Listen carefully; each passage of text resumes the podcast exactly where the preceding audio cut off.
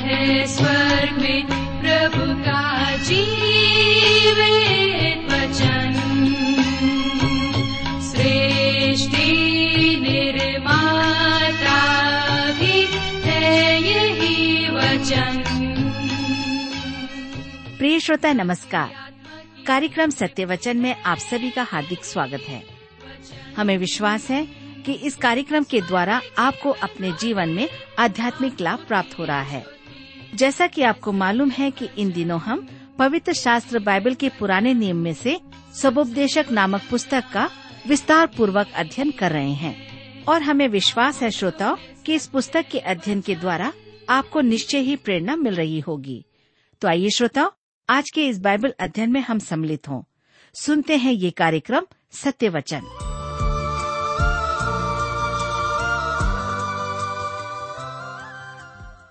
प्रिय मित्र, प्रभु यीशु के पवित्र और सामर्थ्य नाम में आप सबको मेरा नमस्कार। मैं आशा करता हूँ कि आप सब आज फिर से एक बार परमेश्वर की निकटता में रहते हुए कुशल पूर्वक हैं और परमेश्वर के वचन में से सुनने और सीखने के लिए तैयार बैठे हैं। मैं आप सभी श्रोता मित्रों का इस कार्यक्रम में स्वागत करता हूँ। विशेष करके अपने उन सभी नए मित्रों का जो पहली बार हमारे इस कार्यक्रम को सुन रहे हैं। मैं आपको बताना चाहता हूँ कि हम सब इन दिनों बाइबल में से सबोपदेशक नामक पुस्तक का अध्ययन कर रहे हैं।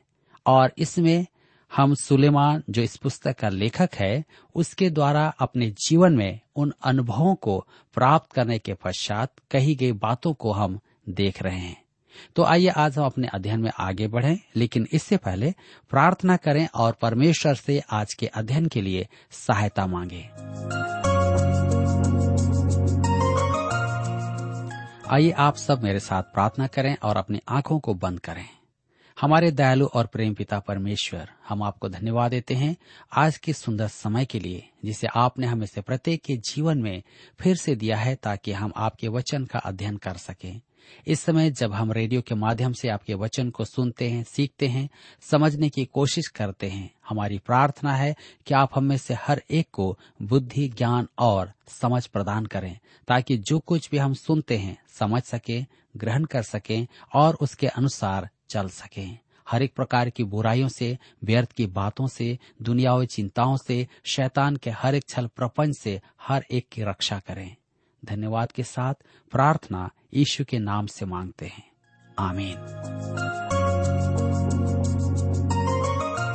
मित्रों, हमने सदाचारी को भलाई करने वाला मनुष्य कहा है। हम उसे काम करता हुआ भी देखते हैं। वह कहता है, यदि आप ईमानदारी निभाएँ और सदाचार का जीवन जिए तो परमेश्वर आपको स्वीकार करेगा। एक औसत मनुष्य ऐसा ही जीवन जीता है। जिसे हम मध्य मार्ग का जीवन कहते हैं। वह एक विशाल नगर में बत्ती के नीचे दुकान लगाने वाले के समान है, परंतु उसका रहन सहन उसी बड़े नगर के उपनगर में सबसे अलग एकांत में, अलग ही अपने पड़ोस में दुनिया से अलग जी रहा है। वह सोचता है कि वह अपने ही परिश्रम से स्वर्ग प्रवेश करेगा। मैं अपना उद्धार कमाऊँगा। मैं सच में एक भला मनुष्य हूँ। उसके जीवन के सिद्धांत कठोर हैं और उसके जीवन में आनंद नहीं है। उसका आनंद का समय, शाम के समय होता है जब वह शराब पीता है, परंतु वह बड़ा निराशजनक और दुख का निष्कर्ष निकालता है। हमने देखा है कि सवोपदेशक की शिक्षाएँ क्रांतिकारी हैं। वे सूर्य के नीचे वास करने वाले मनुष्य की बातें हैं। ये मसीही दृष्टिकोण नहीं है और न ही परमेश्वर का दृष्टिकोण है। वे हमें सूर्य के नीचे रहने वाले मनुष्य के निश्चयतात्मक निष्कर्ष सुनाते हैं। मैं इस पुस्तक को निराशा की पुस्तक भी मानता हूँ। यह एक अध्याय विशेष करके निराशा से भरा है। बाइबल की यह पुस्तक भेड़ों के झुंड में एक काली भेड़ की नाई है। यदि कोई चाहे तो इस पुस्तक में अनेक संदर्भ खोज सकता है, जो धर्मशास्त्र का खंडन करते हैं। वे धर्मशास्त्र की महान शिक्षाओं के विपरीत हैं।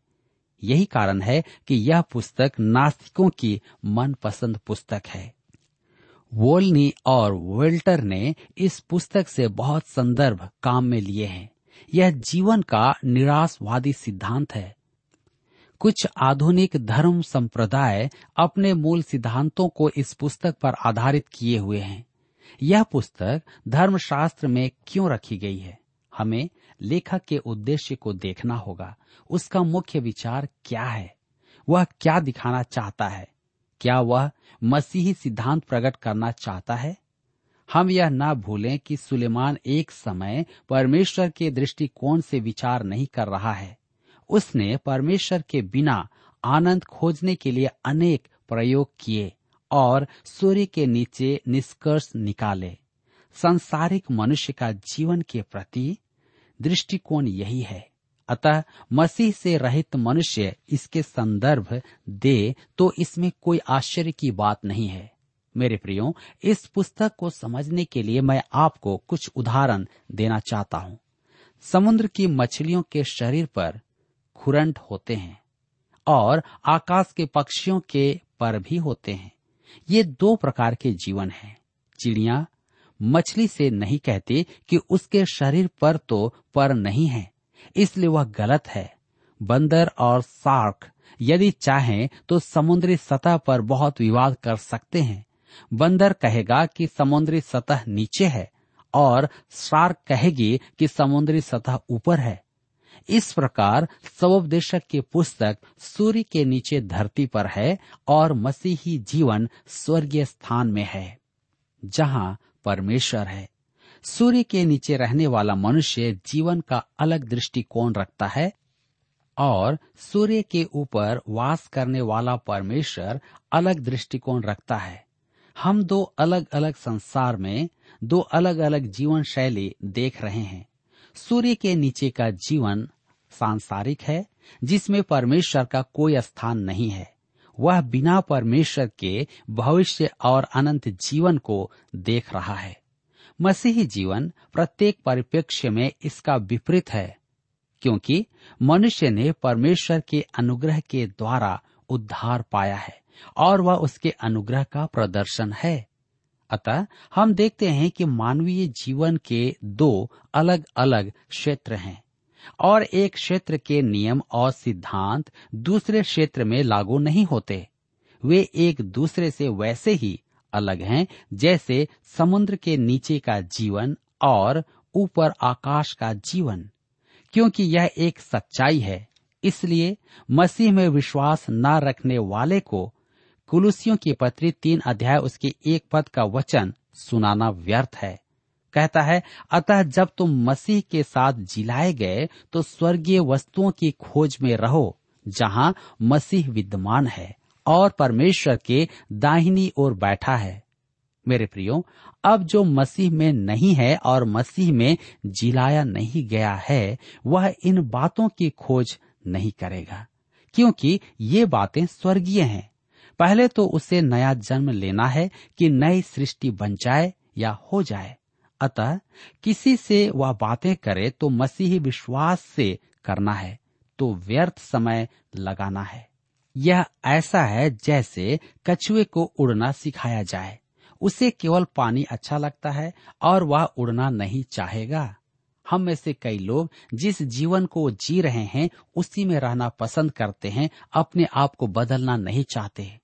मेरे प्रियो, जैसा हमने देखा है सवोपदेशक सुलेमान के प्रयोग हैं, जो उसने जीवन के संबंध में किए। उसने सूर्य के नीचे धरती पर सब कुछ करके देखा कि उसकी आत्मा को संतोष प्राप्त हो। अतः इस पुस्तक के प्रत्येक विचार को इस प्रकाश में देखना होगा। सुलेमान ने ज्ञान के आधार पर जी कर देखा और उसका निष्कर्ष निकाला। सबोपदेशक बारह अध्याय उसके बारह पद में, बहुत पुस्तकों की रचना का अंत नहीं होता। उसने भोग विलास का जीवन देखा और कहा, मैंने जीवन से घृणा की। उसने धन की अधिकता में निर्वाह किया और कहा, पाँच अध्याय के दस पद में, जो रुपए से प्रीति रखता है, वह रुपए से तृप्त न होगा। तब उसने धर्म के काम करके देखे और कहा कि धर्म मनुष्य को बावला बना देगा या ठग बना देगा। उसने प्रसिद्धि और नेक नामी का मार्ग अपनाया और अंत में यही देखा कि सब व्यर्थ है और आत्मा का कुड़ना है। एक उपन्यासकार ने एक अति उत्तम उपन्यास लिखा है, वेनिटी फेयर, निस्सारता का मेला। यह वेकी नामक एक लड़की की कहानी है। इसकी पृष्ठभूमि नेपोलियन का युद्ध है।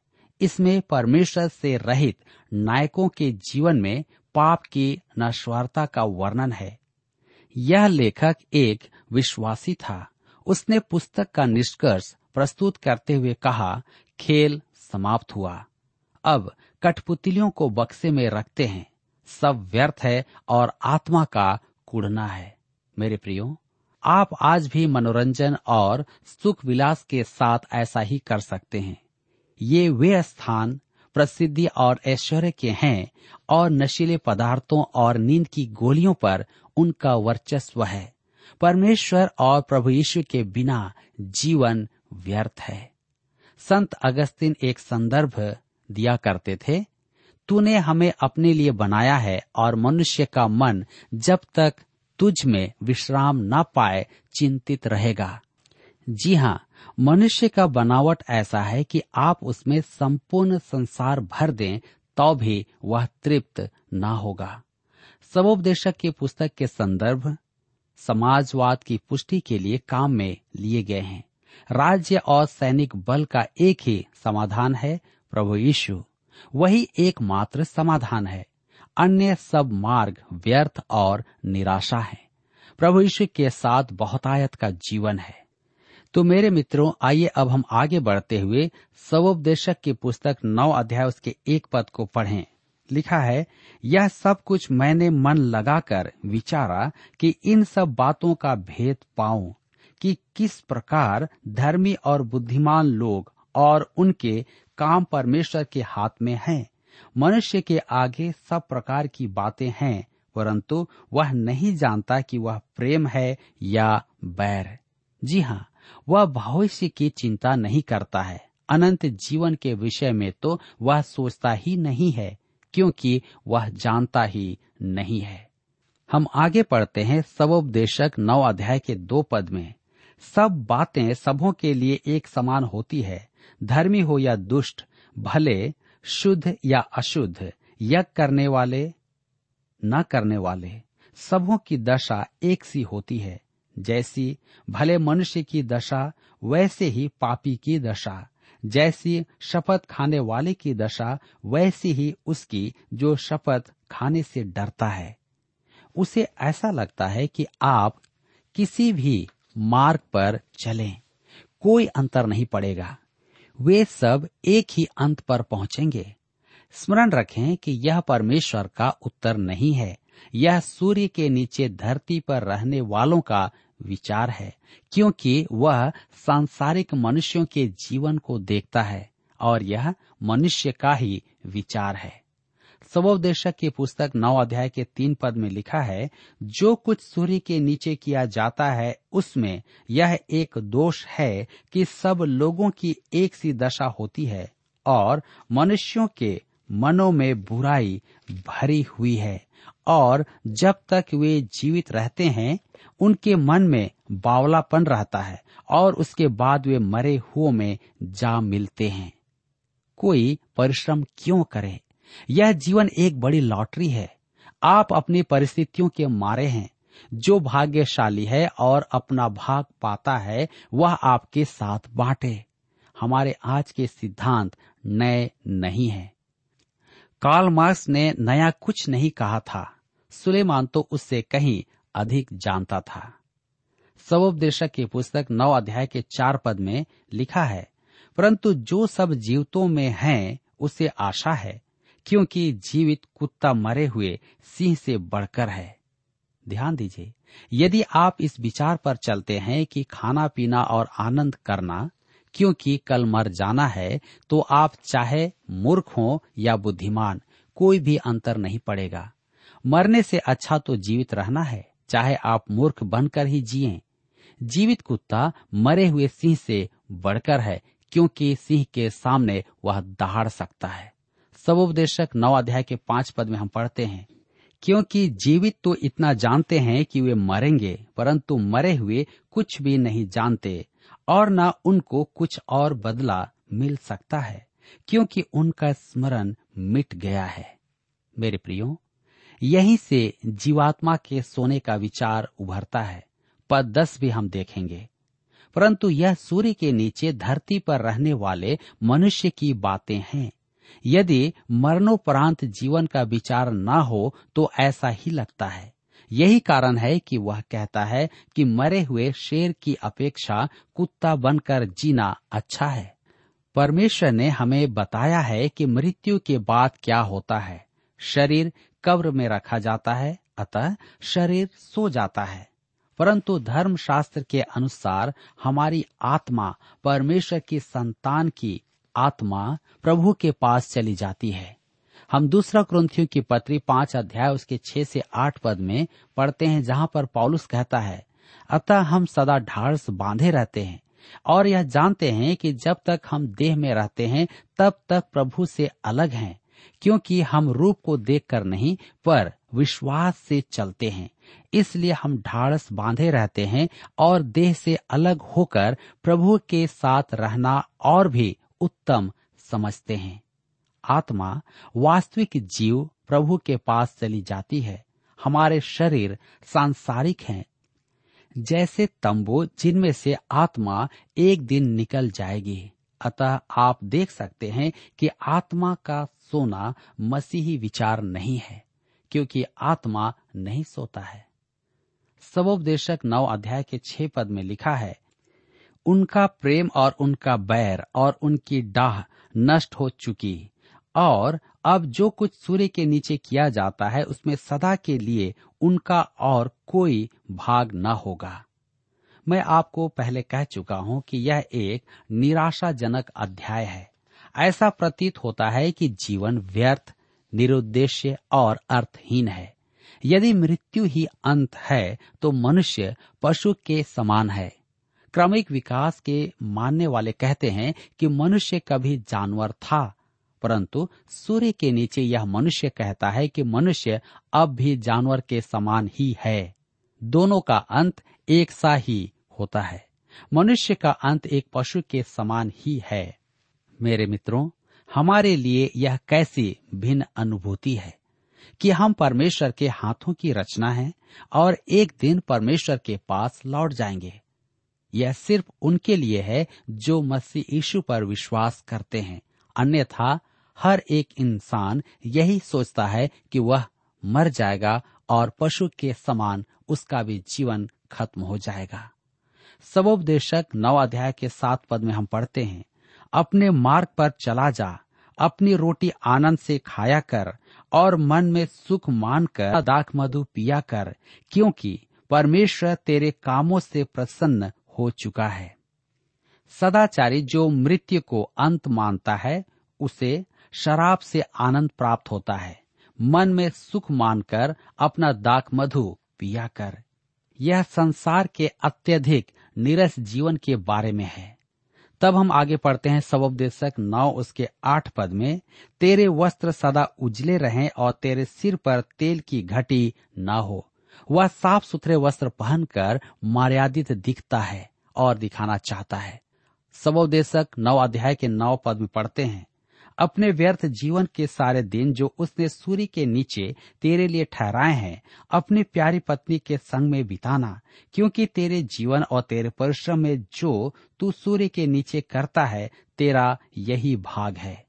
वह कहता है कि अपने विवाहित जीवन का आनंद ले। अनेक अविश्वासी दंपति अपने विवाहित जीवन का आनंद लेते हैं। मैं ऐसे अनेक दंपतियों से भेंट कर चुका हूँ। उनकी अपनी समस्याएँ हैं। परंतु वे कहते हैं, हम इसका पूरा पूरा लाभ उठाएँ। एक और पद है, जिस पर आत्मा के सोने का विचार आधारित है। आइए हम पढ़ें सबोपदेशक नौ अध्याय दस पद। जो काम तुझे मिले उसे अपनी शक्ति भर करना, क्योंकि अधलोक में जहाँ तू जाने वाला है, न काम, न युक्ति, न ज्ञान, न बुद्धि है। जी हाँ यह सच है कि कब्र में पड़ा शरीर हाथ में हथौड़ा नहीं उठा सकता है, मस्तिष्क पुस्तक नहीं पढ़ सकता। सुलेमान केवल शरीर के बारे में कह रहा है। सुलेमान केवल शरीर के बारे में ही हमें कहता है। जो काम तुझे मिले उसे अपनी शक्ति भर करना। वह हाथ के बारे में कह रहा है, आत्मा के बारे में नहीं। हाथ कब्र में जाएगा और यदि आप परमेश्वर की संतान हैं तो आप प्रभु के पास चले जाएँगे। यदि आप परमेश्वर की संतान नहीं है तो आप मृत्यु लोक में होंगे।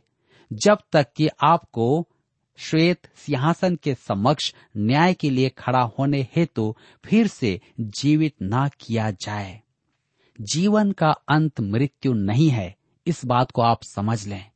इस पुस्तक में आत्मा के सोने की शिक्षा नहीं है। अब वह सामाजिक अन्याय और अल्पसंख्यक वर्गों की चर्चा करेगा। आइए हम पढ़ें सबोपदेशक नौ अध्याय उसके ग्यारह पद। फिर मैंने धरती पर देखा कि न तो दौड़ में वेग दौड़ने वाले और न युद्ध में शूरवीर जीतते, न बुद्धिमान लोग रोटी पाते, न समझ वाले धन और न प्रवीणों पर अनुग्रह होता है। वे सब समय और संयोग के वश में हैं। सूर्य के नीचे रहने वाले मनुष्य का निरीक्षण उसे विश्वास करने पर बाध्य करता है कि जीवन, समय और अवसर की बात है। यह एक बहुत बड़ी लॉटरी है। आप काले हैं तो आपकी अपनी समस्या है। यदि आप गोरे हैं तो आपकी अपनी समस्याएँ हैं। यदि आप पीले हैं तो आपकी अपनी ही समस्याएँ हैं। यह सब समय की बात है। आप इस बारे में कुछ नहीं कर सकते हैं। यहाँ यही विचार प्रस्तुत किया गया है। सबोपदेशक नव अध्याय के बारह पद में लिखा है, क्योंकि मनुष्य अपना समय नहीं जानता। जैसे मछलियाँ दुखदायी जाल में और चिड़िए फंदे में फंसती हैं, वैसे ही मनुष्य दुखदायी समय में जो उन पर अचानक आ पड़ता है, फंस जाते हैं। यदि समय और अवसर जीवन के नियंत्रण करता है तो आप वैसे ही असहाय हैं, जैसे जाल में फंसी मछली। यह एक भयानक विचार है। सबसे खतरनाक निराशवाद है। यह उन लोगों का मानना है जिनके बारे में मैंने बताया था कि वे सप्ताह के अंत में रेल यात्रा करके अपने घर को जाते थे। उनका कहना है कि यदि वे रेल यात्रा में घिर जाएँ तो वे घिर जाएँ। यदि मेरा समय आ गया है तो मैं मर जाऊँगा। हम इस बारे में कुछ नहीं कर सकते हैं। मनुष्य जाल में फंसी मछली के समान है। सदाचारी के लिए इसकी कोई भी व्याख्या नहीं है। वह इससे विधि का विधान मानने के लिए बाध्य है। मेरे प्रियो, हम देखते हैं कि सुलेमान एक और दृष्टांत सुनाता है। सबोपदेशक की पुस्तक नौ अध्याय उसके चौदह पद में लिखा है एक छोटा सा नगर था जिसमें थोड़े ही लोग थे और किसी बड़े राजा ने उस पर चढ़ाई करके उसे घेर लिया और उसके विरोध बड़ी मोर्चेबंदी कर दी। मेरे समाजवादी भाई, जरा ध्यान से सुनना।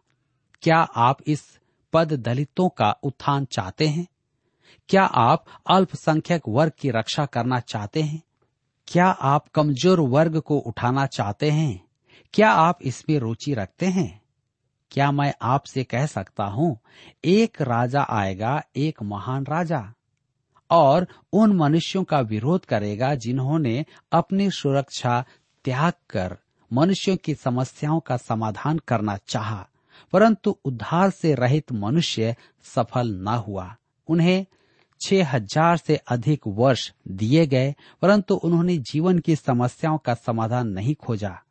परमेश्वर उन्हें और कितना समय दे।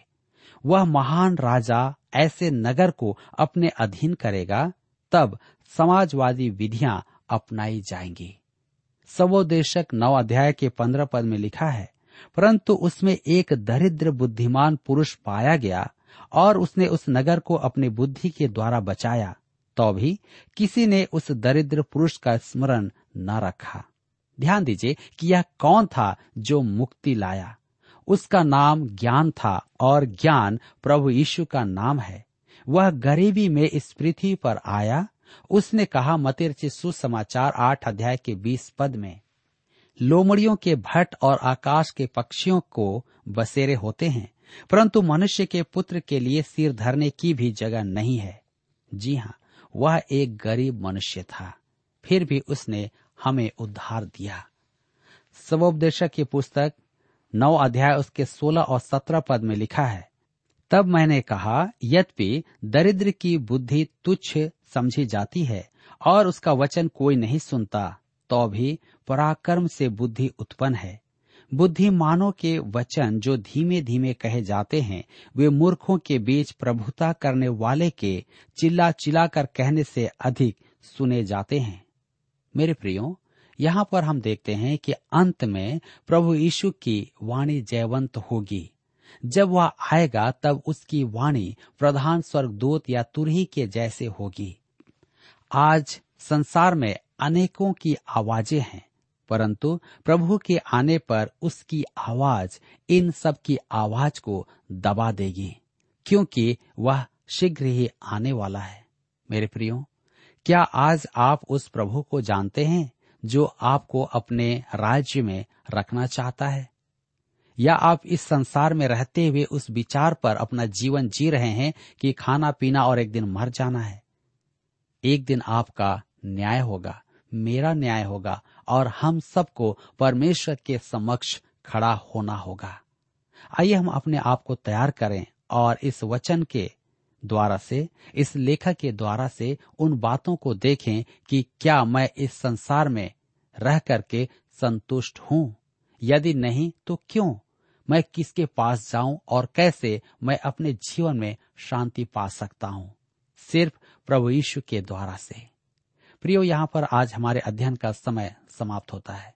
मैं आशा करता हूँ कि आप सब आज के इस अध्ययन के द्वारा से अवश्य ही लाभ प्राप्त किए हैं। प्रभु आप सबको आशीष दे एवं आप सबकी सहायता करे। प्रिय श्रोताओ, अभी आप सुन रहे थे बाइबल अध्ययन कार्यक्रम सत्य वचन। हम आशा करते हैं कि आज के इस कार्यक्रम से आपको आत्मिक लाभ मिला होगा। यदि आप परमेश्वर के बारे में और अधिक जानना चाहते हैं तो हमारे पास नया नियम एवं पवित्र शास्त्र बाइबल उपलब्ध है। इन्हें प्राप्त करने के लिए आप हमें इस पते पर लिख सकते हैं। कार्यक्रम सत्य वचन T W R post box number चार तीन एक शून्य, नई दिल्ली, एक एक शून्य शून्य एक नौ। पता एक बार फिर सुन लीजिए। कार्यक्रम सत्य वचन T W R post box number four three one zero, New Delhi one one zero zero one nine. और हाँ श्रोताओ, याद रखें कि पत्र लिखते समय आपका नाम और पता साफ़ साफ़ लिखा होना चाहिए। इसके अलावा आप हमसे टेलीफोन के माध्यम से भी बातचीत कर सकते हैं, जिसमें हमारे काउंसलर या सलाहकार आपको सलाह देंगे। तो नोट कीजिए हमारा मोबाइल नंबर नौ नौ पाँच आठ आठ दो शून्य चार एक चार। याद रखें, double nine five eight eight two zero four one four. और हमारा दूसरा नंबर है zero nine six five one four double three three nine seven. याद रहे शून्य नौ छ पाँच एक चार तीन तीन तीन नौ सात। इसके अलावा आप हमसे ईमेल के द्वारा भी संपर्क कर सकते हैं। हमारा ईमेल आईडी है Hindi T T B at T W R dot I N Hindi T T B at T W R dot I N और अब इसी के साथ हमारे कार्यक्रम का समय यहीं पर समाप्त होता है। अगले कार्यक्रम में आपसे फिर मुलाकात होगी। तब तक के लिए हमें आज्ञा दीजिए। नमस्कार।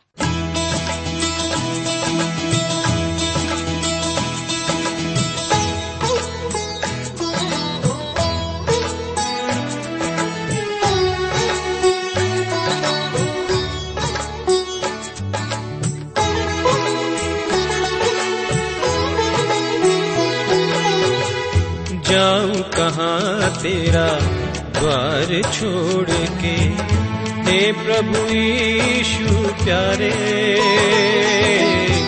जाऊं कहाँ तेरा द्वार छोड़ के? हे प्रभु यीशु प्यारे। आओ दर्शन भिक्षा दे दो। आओ दर्शन शरण तिहारे। आया हूँ शरण तिहारे। जाऊं कहाँ तेरा द्वार छोड़ के? हे प्रभु यीशु प्यारे जाऊं कहाँ तेरा द्वार छोड़